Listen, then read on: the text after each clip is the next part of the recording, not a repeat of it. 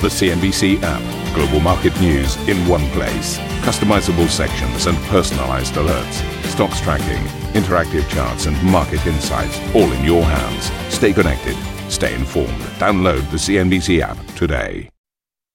It makes sense to moderate the pace of our rate increases as we approach the level of restraint that will be sufficient to bring inflation down. The time for moderating the pace of rate increases may come as soon as the December meeting.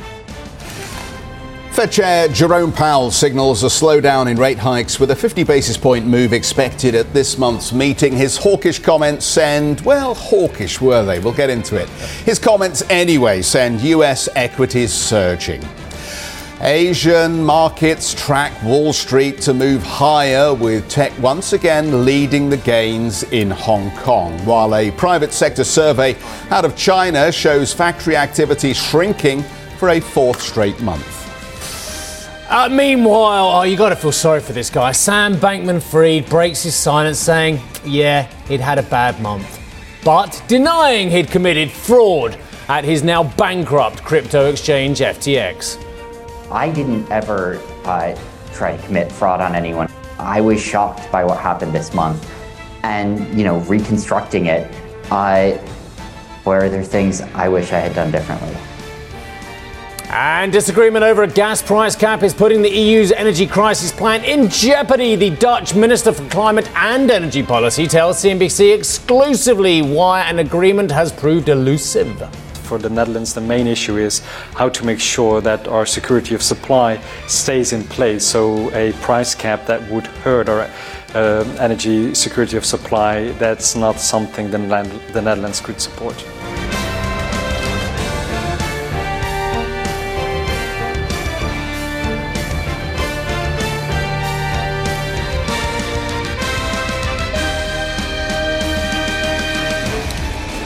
I thought long and hard about this show and how we construct it this morning, and so we had a chat with the producers and we're doing it my way. Uh, and, and the point is, I want to show you what the markets did before I tell you the story, and before Geoff tells you the story today, and before we chat about it, because I think there's a lot that we discussed yesterday ahead of the Powell speech that came true. Uh, and I want to go through this methodically because I think the market was desperate for a rally and rallied, regardless of what it heard, whether it heard new news or the same old news. So this is what we'll do. We'll do the markets and then I want you to frame everything you think about in the next 5 minutes in view of the fact that the markets went gangbusters to the upside. They had a fantastic session if you were long. If you were short, disastrous. The S&P put on 3.1% because of the Powell speech. The Dow put on 737 points because of the Powell speech. So let's frame this everything that happened on these markets, I mean, we can talk about the jolts, and you know I like the jolts, and we can talk about some of the other data, but what I want you to do is think, wow, what did Powell say that meant we had a re rating to the upside on a lot of these equities with the NASDAQ? Growth stocks rallying 4.4%, okay? So when we do the story, we're doing this backwards because I think it frames the conversation for you. Think about, wow, the market rallied because of XXX, and we're going to fill in the gaps because I have a lot of questions about why this market rallied on the back of what that gentleman said. Quick look at the treasuries, quick look at the dollar, then we'll get into the story, okay? But frame everything you see in mind of what happened on the speech. So the yield went down to 3.616. Didn't move as much as the equity market. Dollar crosses. Quick look at that. Dollar index last month uh, was down 5%. Yesterday lost 0.8 of 1% uh, versus the pound. Now we've got 121 the pound, so losing the ground there. Versus euro 104 on that. Losing ground. Losing ground uh, on a lot of these pairs. Dollar yen still trading at 136. Okay, so just frame what you hear next in view of the fact that the markets really liked what they heard. Okay, let's take it away, Geoff. Uh, US Federal Reserve Chair Jerome Powell says the central bank could be in a position to reduce the size of interest rate hikes as soon as next month, even as he sees progress in the fight against inflation as largely inadequate at this stage. But he cautioned monetary policy is likely to stay restrictive for some time until real signs of progress emerge on inflation. Speaking at the Brookings uh, Institute, uh, Powell echoed recent statements from other central bank officials and comments at the uh, end of the November Fed meeting. Monetary policy affects the economy and inflation with uncertain lags. and the full effects of our rapid tightening so far are yet to be felt. Thus, it makes sense to moderate the pace of our rate increases as we approach the level of restraint that will be sufficient to bring inflation down. The time for moderating the pace of rate increases may come as soon as the December meeting. Do you know that wonderful scene with Renée Zellweger and um, Tom Cruise in the great movie Jerry Maguire? I thought it was going to be Butch Cassidy and the Sundance Oh no, we, that's who we think. With the we are, but we're gunfight not at the really. end. We- yeah, Oh, okay, You, okay. Paul Newman, you happy with that? Uh, I'll- I'd be very happy with Rob Redford. got the but blue I'm- eyes. I know you look great. Thank you. I always thought you were more of a Richard Todd. You know. that. Any- but the, my anyway. point being is that great scene Yeah. where he comes in with a great speech and he's trying to woo Renée Zellweger and said, "You had me at hello." Geoff, you had me at echoed. Right. Because you said all of that, and. I've said all of that. Echo. It was an echo of everything we've heard already. My point being is the market rallied aggressively on, and I challenge you not to tell me otherwise, hmm. nothing. Nothing new because it was an echo of what we already heard. Uh, okay, I'll, I'll, I'll, walk with you down the path uh, some way. I mean, I think there were some nuances. A lot of it was a repetition of the November language, which I think we made clear in the read there. So, in terms of telling us a whole lot that we didn't know already, then I agree with you. I don't think there was a whole lot in terms of the direction of the next interest rate move that the market could have said, well, that's blooming hell, that's a real surprise. not doing 75? Knock me down with a feather. I didn't know that. Yeah, exactly. So I think we already knew that. I think that there is still a question mark in my mind, though, about actually what that does mean in terms of the pace and size of delivery going forward. Because Powell also, I think, did a good job of leaving a certain amount of doubt in the market's mind about where the terminal rate will be, where ultimately we get to. I think he made it clear that where we get to is going to be higher than the previous market expectation, but he didn't really spell out exactly how and when we get to that higher number. So, you know, a good job perhaps for, for everybody who's looked at the Fed in recent years and said that the Fed actually has, has removed the, the, the element of moral hazard from market activity, then I think Powell was working hard to try and to try to reintroduce that. I think that the bit that um, that was nuanced was the way that he tried to get into the the idea of how the Fed is actually thinking about inflation and what the connection between services and labor Yeah. data is. And I think by directly correlating um, trends in the job market and salary and wages in the job market to uh, services uh, sector inflation, I thought that was that was interesting, and I think it just gave us a little insight is as to where we need to be looking, because everybody I think has been focused on things like the manufacturing data and the JOLT surveys and so on and so forth, and been saying, well, if we get a spike in unemployment, Will that change the Fed's course? If we get slowing in manufacturing activity, will that change the Fed's course? And I think what we've learnt is no, it won't. Because actually, what Powell is saying here is he is very focused on wages and the connection between wages and services. So I think that's helped us to a certain extent. Also, the fact that he was talking about, you know, the way we are thinking about he's this explained economics to us? The way we're thinking about this is we're going to bring demand down to meet supply. What, by- by- Again, what, by raising rates? Oh my By God, is that how it works? Crushing, God, he's crushing really economic educated. No wonder activity. the market rallied 737 well, points. and that's and that's the issue, isn't it? Because I think your original your original conclusion that this wasn't about Powell in a sense that there was a desire t- to reset valuations. Maybe the maybe the um, confirmation bias. maybe maybe we were just oversold. Maybe ultimately the market has been too bearish on the outlook on the US economy because what we've seen in the spending data is actually people are one still willing to spend in spite of the fact they may have run down their coronavirus lockdown savings and they're prepared to put it on credit. So they're not willing at this stage to believe that there is a recession coming next year. So, uh, absolutely. But so what you've just said to me is because he's explained economics and the relationship between wages and employed, Yeah. and indeed explained a little bit more about how interest rates work, about reducing demand. All of a sudden, that's a revelation to Wall Street. I mean, look, look what he said. Look what he said rather than what you wanted to hear, ladies and gentlemen. He said there has been no clear progress on slowing inflation. That ain't bear. I'm sorry, dovish. That ain't. Oh my God! Let me buy every stock in the Dow and the Nasdaq. He said, holding policy at a restrictive level. That ain't dovish, ladies and gentlemen. But no, you go ahead and you put on 4.5% on the NASDAQ as well. He said history cautions against prematurely loosening policy. That, of course, is the nod, as we all know, all of us students, and we're all still learning off Powell here, to what happened and the mistakes made in the 1970s as well. He said, yeah, uh, the time for moderating the pace of interest rates may come as soon as the December meeting. Tell me one of you out there that didn't think that already. So you got a confirmation of what you already knew. You had a lesson in economics, and you had a market that was desperate to rally. And by the way, next time you lot tell me that everyone's got a bit of downside protection on, uh, and they were, uh, and that they think, oh, they're just cautious on this market. Have a look at the VIX. It's barely touching 20 at the moment, and that basically means no one is buying protection, despite the fact the market rallied aggressively. There, there was another piece of um, activity that I think is worth also mentioning, which was a net positive, I think, largely for the US economy. And um, it didn't get caught up in the Powell narrative because it was a different story, and it wasn't about the JOLTS data.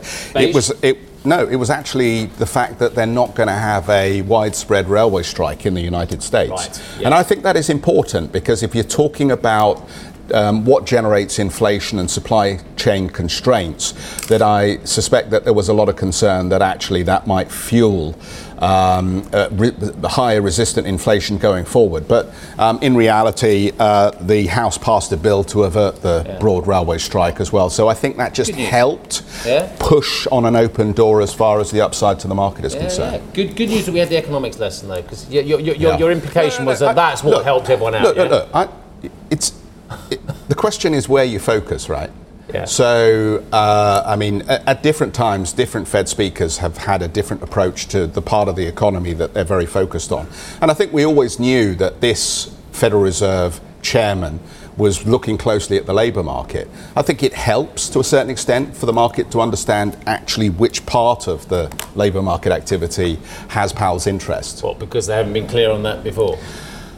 Well, you know, we've said what we've said. Um, let's let's talk about uh, Xi Jinping for a moment. How we'll, are you anyway? we'll, You we'll- we'll circle back. We'll Did you circle watch back. the speech? didn't Yes, I did, and And, you saw the minute by minute move. I was actually at parents' evening, so I Right. didn't see. But you actually, Yeah. which was a disaster. But um, but um, but in terms but in terms of the Powell speech, minute by minute, every time Yeah. he said something dovish, market blipped, didn't Yeah, it? yeah. Well, I think it was a it was a it was a very carefully balanced speech, and I think uh, you know back back a few years ago we we looked at Powell and we used to ask the question: Is he a sure pair of hands? 'Cause he's not an economist by training. exactly. Yeah. You know, he came out of the private equity industry. In the same way, we look at Madame Lagarde and we say, you know, Politician. is she a safe pair of hands because she's got a political head, perhaps, and not necessarily uh, an economics wonk head? But when it came to, to this speech, I, th- I think it was very carefully calibrated Yeah, to deliver.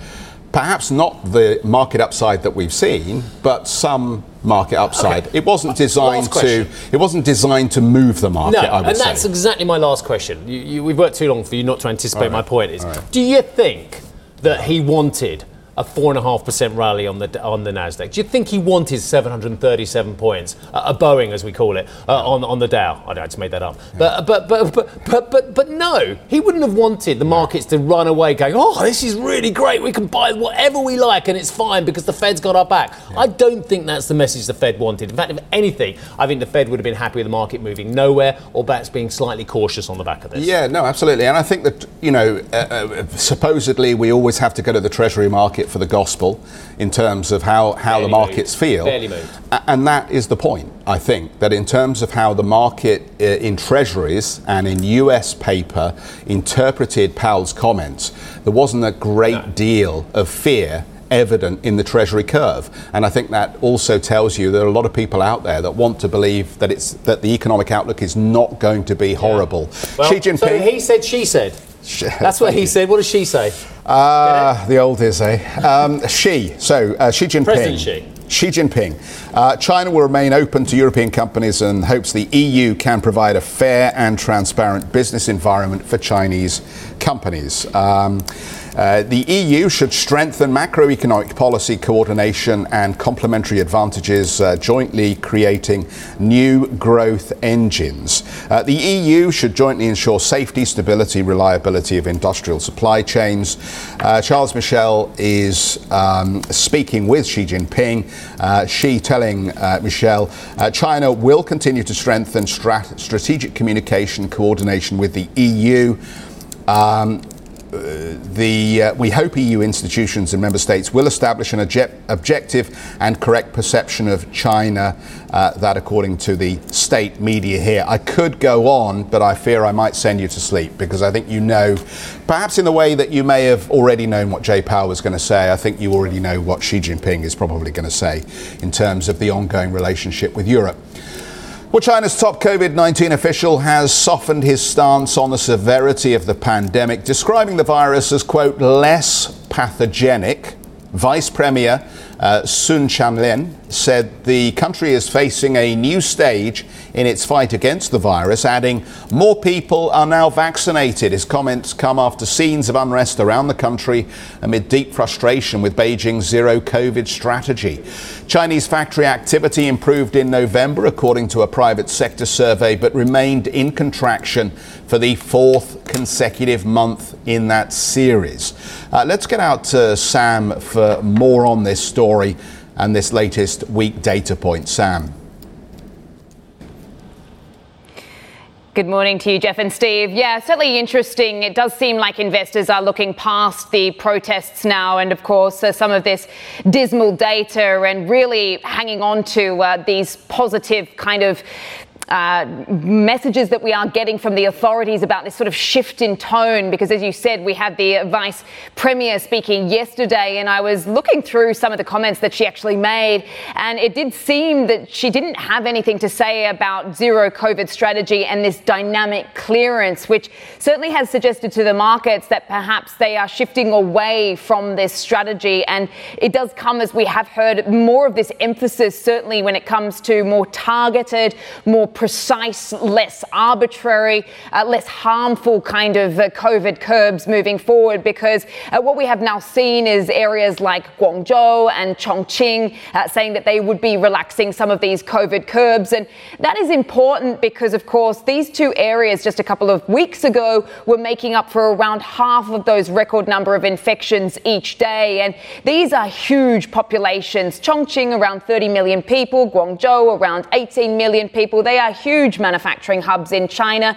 And of course, uh, Goldman Sachs has said that they make up for around 2.5% of GDP each. So that would certainly uh, be a very good positive sign. And that is certainly what the markets seem to be latching onto at the moment. And speaking of manufacturing, as you said, uh, we did get this data out today by the way of the Caixin manufacturing PMI.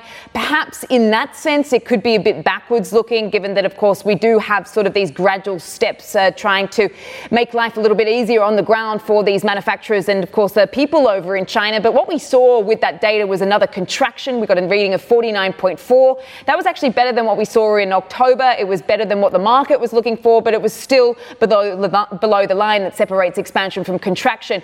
Now, what's interesting about this data we've got to keep in mind is that it does look at the smaller and private firms over in China, which we know have been harder hit, mostly in the coastal towns, which, of course, we know have been suffering as a result of these zero COVID lockdowns. Uh, but they also capture a greater share of those exporters, companies that uh, are in the business of things like electronics, uh, etc. But what we have learnt from this data, which was consistent with the official numbers at the state-owned and bigger firms, is that we are continuing to see the labour market under pressure, and also when it comes to those delivery times, it does suggest to us that there are continued pressures, certainly on those logistical bottlenecks and also those supply chains. So that is something very much to watch that we are dealing with, as Beige Book told us this morning. China Beige Book, two stories here: the reopening opening, but also at the same time, the soft economic data that we continue to get and rising cases in China. Back to you. Sam, terrific. Thank you so much for the coverage this morning. Well, we've got a treat for you coming up on the program.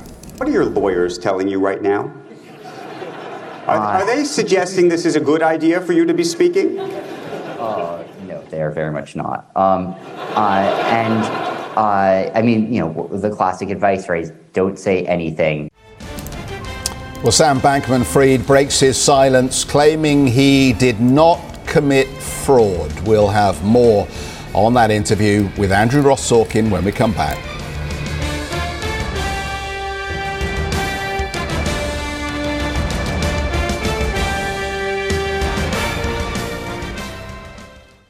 Ambition to me is about doing better. I think ambition creates a pathway. Best advice I can give someone starting off a career is don't have a career, have lots of careers, try loads of different things. Talk to people and put your ambition out there. I don't feel that I've hit peak ambition because it's a learning journey. CNBC is where ambition meets opportunity. What does living ambitiously mean to you? Hear it from our CNBC anchors, reporters, and global business leaders on CNBC.com.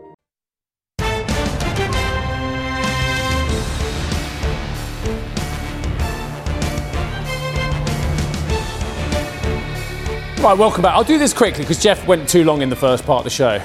And the producers lost control, and it was nothing to do with me. No, I, I tease, you all know that. Right, okay, so the Dow for the month today uh, has put on 5.7% in November. We're now in December, so happy December. We all know what that means, don't we, lads? We've got a lot of shopping to do, and the, the, wives are all over it. We know that already, but it's just the gentlemen are always a little bit behind, aren't we? But let's crack on, boys. Uh, 5.7% um, up for the month, and a large amount of that, of course, as I was describing, was yesterday. The S&P 500 also uh, had a, a, solid rally, 5.4% higher there, uh, 4080. Now, there's a lot of estimates going around that says we're going to have a big dip before uh, we consolidate later on in 2023. What's happening about the recession? What's happening about the earnings recession? Uh, and where do we go on valuations? Well, uh, two schools of thought. One, we pretty much stay where we are for a while. Two, we go down and then we rally. Um, obviously, other thoughts are available, but um, that seems to be the two main ones we're hearing here on Squawk Box. The Nasdaq, and Nasdaq's had some great volatility this year so far, putting on 4.4% yesterday. I described that as well, which is exactly the game for the month now. Isn't that interesting? So everything it rallied yesterday was uh, in essence, the November rally. Dollar index had uh, a bit of a bruising time, as you know, because of people reassessed um, their interpretation uh, of what is going on with the aforementioned US rates. Uh, dollar index, as you are all aware, I know that, uh, fell 5.1% in the month of November. Now, cryptos, Geoff, they're in danger, and I think this is a real danger for the industry, yeah. of getting really dull and like not having those explosive moves to the upside. It means a lot of the, mm. the former potential investors, they're just like, well, what's the point? And mm. I think that's the danger for the industry that actually it's getting a bit dull in terms of performance, but nothing mm. dull about um, the shenanigans behind the scenes. No, I mean, uh, we're going to hear about um, uh, the, the interview with Andrew Ross Sorkin um, in just a second. Let's just have a look at where we are on the charts, actually, because I think it's interesting just to see what the market interest is like at the moment. So we are 17,000 um, plus on Bitcoin at this stage. We actually had quite a good chat with Arjun, I think, um, a day or so ago, about um, what is happening in that world. And he still thinks there are a lot of people trapped in Bitcoin who are just hoping, hoping that they uh, get made good in the end, but they are not selling at this price. So there are a lot of stale bulls who are stuck in in a lot of these cryptocurrencies it's like a cult in who parts are hanging Twitter. on. Have you seen the parts of Twitter where they say yeah. retweet and serious people? I'm not talking about some of the fringe. I'm talking about serious people with big followers, millions plus, saying retweet if you're never going to sell crypto. Mm. And then there's stacks of them, and like well-known hedge funds managers we've had on the show who are retweeting this thing, saying we're never going to sell. Mm. It's like it's like nothing I've ever seen in financial markets as well whatever you love on, in terms of a product or you hate in terms of a product as well, you have a buy level and you have a sell level. These people are saying we are never going to sell. So they've turned it into something completely different from an asset class that we've talked about over the last 20 odd years. Yeah, it doesn't make a lot of sense in financial market terms. Former FTX CEO Sam Bankman Fried has denied committing fraud at his crypto exchange, telling CNBC's Andrew Ross Sorkin at the DealBook Summit he'd had a quote bad month. FTX filed for bankruptcy in mid November amid accusations of irregularities in the company's balance sheet. Um, Bankman Fried acknowledged that he completely failed on risk but denied intentionally mixing funds between FTX and Alameda Research, a crypto hedge fund that he also founded. I didn't knowingly commingle funds. And again, one piece of this, you have the margin trading, you have you know customers borrowing from each other. Alameda is one of those. I was frankly surprised by how big Alameda's position was, which points to another failure of oversight on my part. um, and uh, failure to appoint someone to be chiefly in charge of that. Uh, but uh, I wasn't trying to commingle funds. Bankman Fried also outlined when he started to realize there was a significant problem. I start to become nervous that FTX is not going to be able to fill customer withdrawals. And you know, by by late November 6th, I am very nervous about that. And I'm starting to think about like uh, emergency scenarios. And I'm starting to think about like things might uh, things might end quite badly here. And and and the core metric that I'm thinking of there is will we be able to make sure all customers are whole? And you know, uh, on November 5th, I was feeling quite good about that. On uh, November 7th, I was feeling quite uneasy about that. Um, there's only one thing I can say is well done CNBC's Andrew Ross Sorkin. Well done, Yeah. the New York Times, for you know, putting on that event and getting him. Yes. But from Sam Bankman Fried's point of view, what on earth is he doing? If, if there are serious fraud allegations coming down the pipe, Hmm. and there are serious multi billion dollar fraud accusations coming down the pipe, and at the moment he has been proved guilty of nothing. These are allegations, and I'll say that, that will reassure our lawyers where I'm about to go next. Hmm. But what on earth are you doing? Tweeting away like he has been recently, and hmm. now talking at length about proceedings. How on earth have his lawyers let him go on and speak, given the fact that there are enormous allegations against this gentleman and against his company, uh, and these are coming down the pipe? We all know that. Uh, and he's speaking freely about the situation as well. And everything you say may be taken down and used in evidence against you, as the old saying goes. I find Yeah. it extraordinary that this gentleman with vast amount of fraud allegations against him Yeah. is, is singing like a canary. Well, the, I mean, the only reason you would do it cynically is if you felt that anything you said could help mitigate the impression that you had deliberately committed fraud. Fraud is and fraud. He he clearly, um, I think, as he made that point, was advised by his lawyers not to say anything. But the lawyers can't stop you if you want to go ahead and do that. So I agree with you. I mean, it seems like a very odd choice to make at this stage, given the accusations that are being levelled against you. Just on the broader industry at the moment, I think it's it's interesting to continue to watch the fallout across this industry to see where the other potential problems are emerging. And I don't know whether you saw the news overnight 30% of the headcount at Kraken is being let go before Christmas. So this is another business that is um, suffering from um, the spillover effects of, of what happened with FTX. And we are, it, it feels like we are seeing dominoes tumbling a little bit here at the moment because obviously they've had to make that decision based on a contraction of business that they're we, doing almost on don't Kraken. do, we almost don't do the stories anymore. BlockFi filed for bankruptcy after the FTX collapse.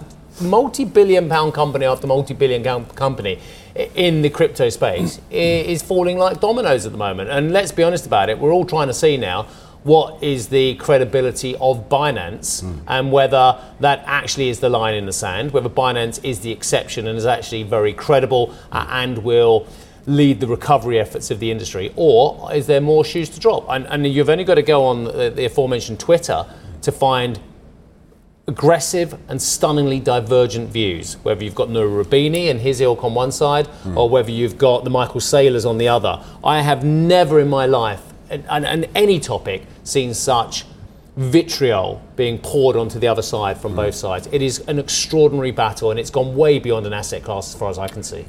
Thank you for listening to Squawk Box Europe Express. For more market moving news, you can head to CNBC.com. Or join us again on the show with Geoff Cutmore, Steve Sedgwick, and Karen Tso, weekdays on CNBC.